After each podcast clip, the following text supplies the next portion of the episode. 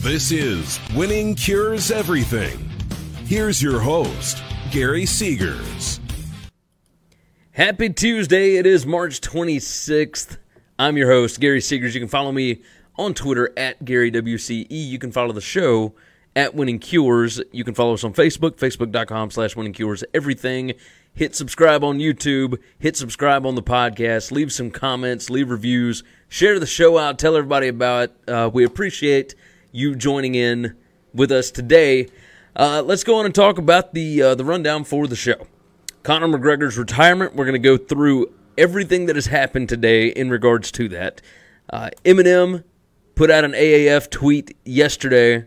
We'll discuss his ideas for the football league.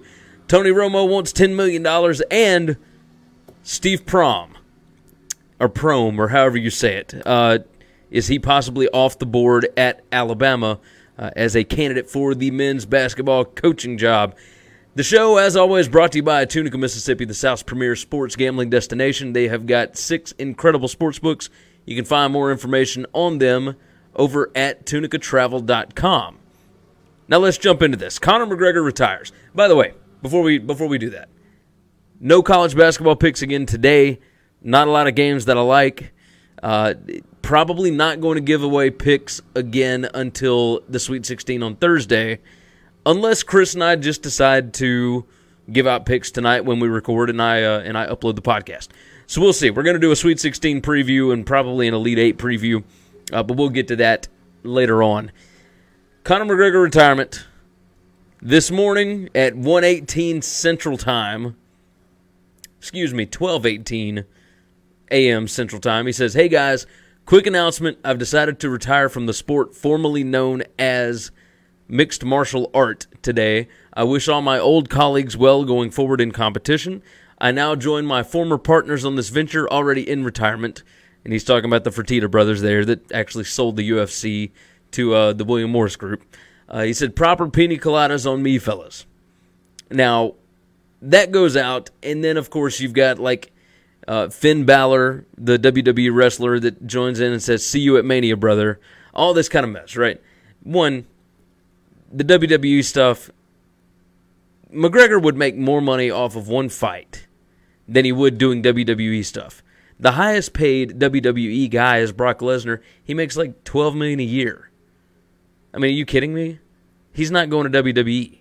So from there, McGregor could come in and do one fight this summer with UFC and make an absolute killing. Brett Okamoto, who works for ESPN, he reached out to Dana White after the retirement stuff, and Dana said this. He has the money to retire, and his whiskey is absolutely killing it. It totally makes sense. If I was him, I would retire too. He's retiring from fighting, not from working. The whiskey will keep him busy, and I'm sure he has other things he's working on.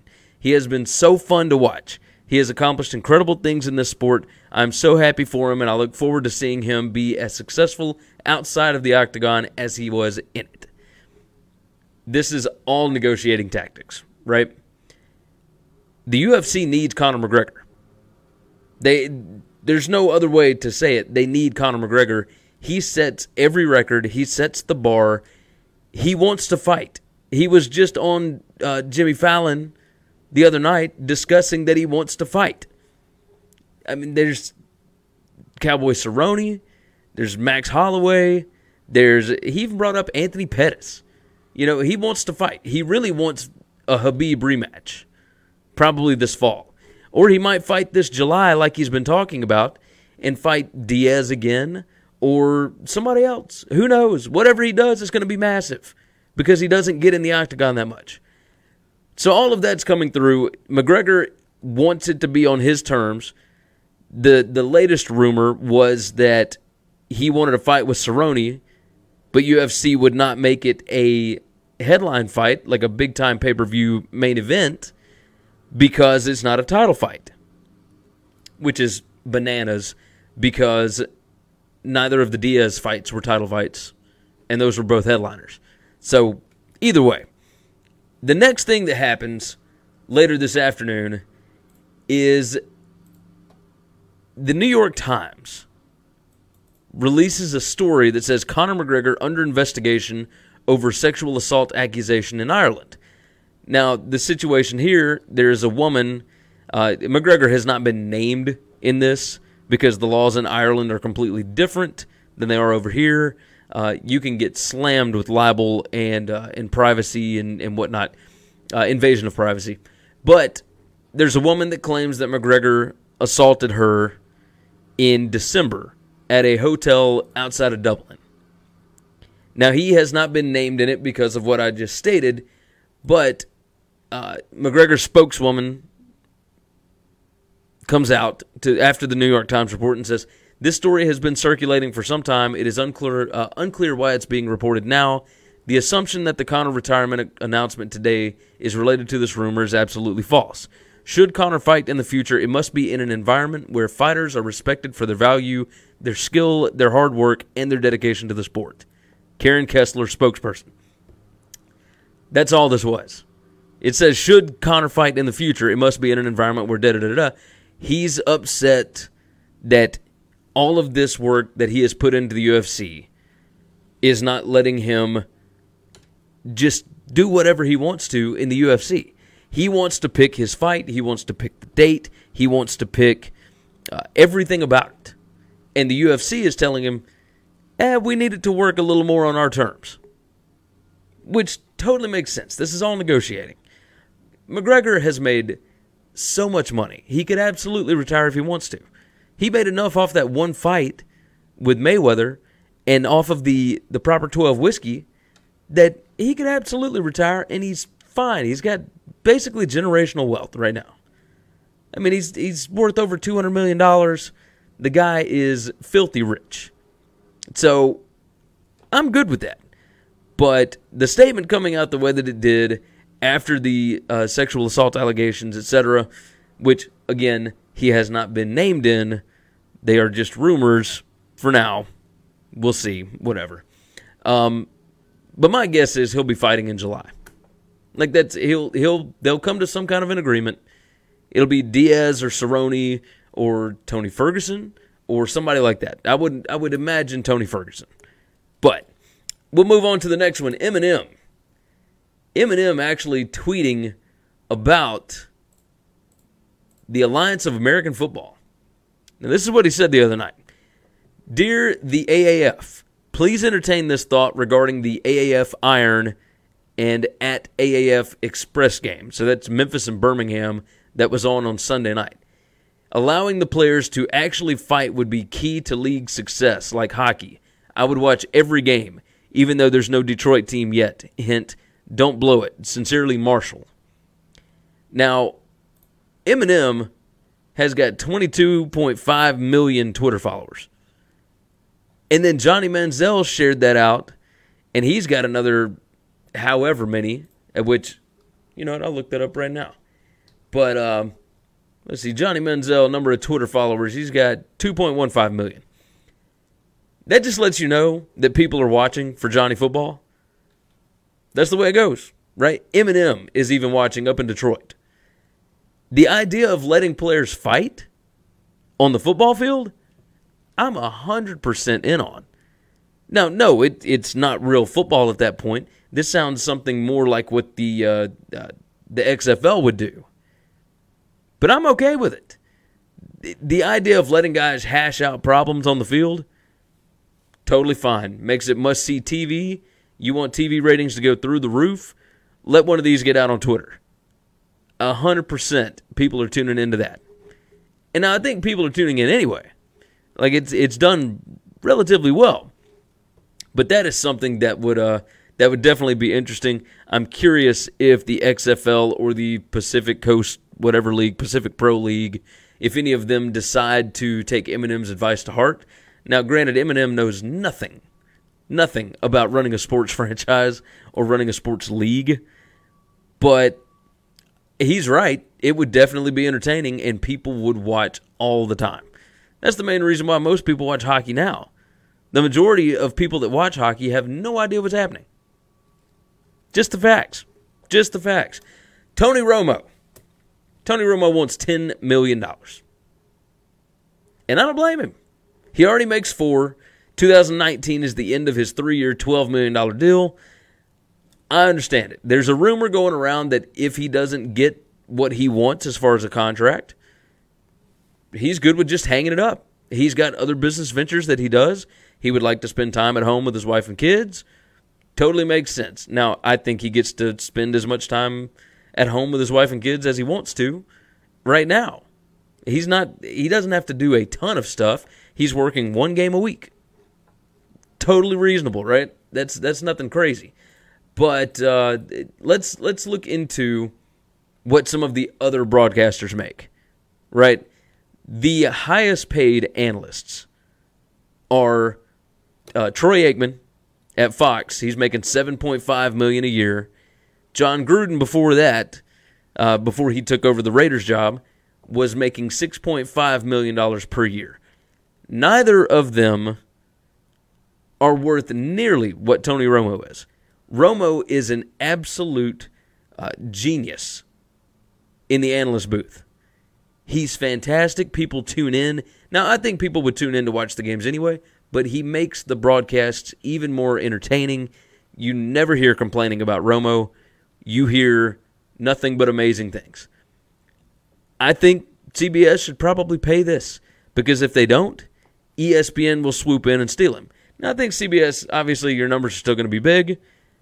I think pay the man. Absolutely pay the man. You want people paying attention and spreading news about your broadcaster, not somebody else's. You don't want to be uh, out there with, with somebody that gets complained about all the time because it just leaves a negative impact on your brand. If you're CBS, you already got this guy under contract. Go out there, up his contract, make him realize that you want him, and you're good. So, CBS, pay the man. Quit quit messing around.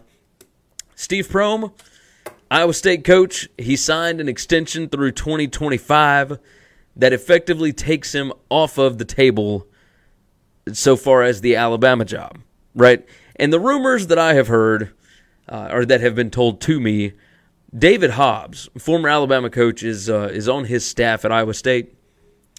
I don't know that Hobbs would want to come back with him to Alabama. I also believe that that Prohm who was an, a manager under Hobbs, still feels like Hobbs got a raw deal.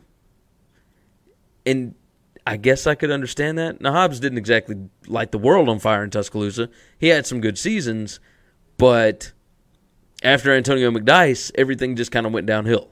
So, with no Prohm, the Montgomery Advertiser actually had an article up today uh, about the five options that that he thinks that whoever this writer is uh, that he believes are the most likely. So his first one was Thad Matta. Totally makes sense, right? I mean, he's retired. If he comes back, okay, that sounds fine. Um, after that, it was Chris Beard, Texas Tech head coach. I think you're going to have to pay Chris Beard at least five million a year, if not more. You got to make him a top ten paid college basketball coach, and that depends on whether or not the uh, the brass in Tuscaloosa want to get out their pocketbooks. So we'll see. So after Chris Beard, then you've got Gregg Marshall, who they went after the last time. This is the first year that Marshall has not made the NCAA tournament in the last eight seasons. I look, you went after him hard last time. You offered four million a year. He's making three point five. Again, you'd probably have to offer five to get him out of there. But he has like this was going to be a rebuilding year. Everybody knew that but he has coached this team up. They are in the NIT. They're playing against Indiana tonight. Uh, one college basketball pick I'm, I will give you. I do like Wichita State plus four tonight. Indiana has not impressed at all in the NIT. Wichita State has looked really good. The rebounding is significantly better than has been. But either way, uh, if you go after Marshall again, you better go with an offer that he can't refuse, and you better hope that the uh, the Koch brothers uh, can't match it right? And they could probably match whatever they want to, but do they want to match, you know, five million a year for a coach that couldn't get them to the NCAA tournament this season, right? So after that, they've got Mick Cronin. Again, he's making 2.2 million a year at Cincinnati. There were some rumblings that he was looking at leaving a couple of years ago, but he's an alum of Cincy. He's not leaving for anything other than like a top 10 job. So a UCLA, Kentucky, um, North Carolina, Duke, Kansas, whatever. And then next up, they've got John Brannen. John Brannen, Northern uh, Kentucky head coach. We've talked about this before. He was the lead assistant under Anthony Grant. Um, I. What this tells me, now he's from Kentucky. What this would tell me if they hire John Brannen is they are not dedicated to the basketball program, right? They are not dedicated to opening the pocketbooks and fully investing the way that they need to to have a top tier program. You don't want to send that message to the fan base after you let go of Avery Johnson, unless it's just come out and whatnot that Avery absolutely wanted to get out of there, and you basically had to had to pay him penny or excuse me pennies on the dollar. If that's the way it went down, if Avery Johnson really wanted out, then okay, I get that. But if you're firing Avery Johnson and giving him a huge buyout in order to go and play mid-major roulette, eh, I'll pass on that. Uh, Michael jumps in on YouTube. He said TCU or Creighton. Look, Creighton's been really impressive. The game is at TCU. I'm not playing it because I don't like the line. I think it's like two and a half or three right now. I'm not playing it either way because there is no telling which team is going to show up. I do like Creighton more because they've been hotter as of late, but you never know who's motivated. Uh, you go on the road. I mean, crazy things happen, right? NIT is is just an absolute free for all. Uh, but I do like I do like Wichita State. I'll give you that one. So yeah, the Alabama stuff. Uh, again, I would not expect anything on a new head coach for Vanderbilt, Alabama, uh, Texas A&M, anybody else until after the Final Four. Regardless of whether Buzz Williams goes out tonight or Chris Beard goes out, or not tonight, uh, sorry, Thursday, um, or if Chris Beard goes out this weekend or whatever. I I believe the Final Four, where everybody meets up and talks about everything, I think that's what's going to go on whenever they get to Minneapolis. And so I appreciate all you guys for tuning in. Thank you so much. If you would share out the show for me, tell everybody about it. Tell everybody you love the show. Uh, if you will comment back in whenever uh, whenever this thing's over, let me know what works better for you. A morning show, you know, between ten and twelve, or an afternoon show between two and four. I'm going to try and mess up the schedule a little bit and see which one works uh, easiest. It's always been easier for me to do the afternoon show. It gives me time to prep and whatnot. But uh, but I can always prep the night before and do like a morning show and, and see what happens from there. So you guys let me know what you want to do. I appreciate y'all for tuning in. Again, share out the show, subscribe if you have not already. Uh, we love you, and we'll see you again tomorrow.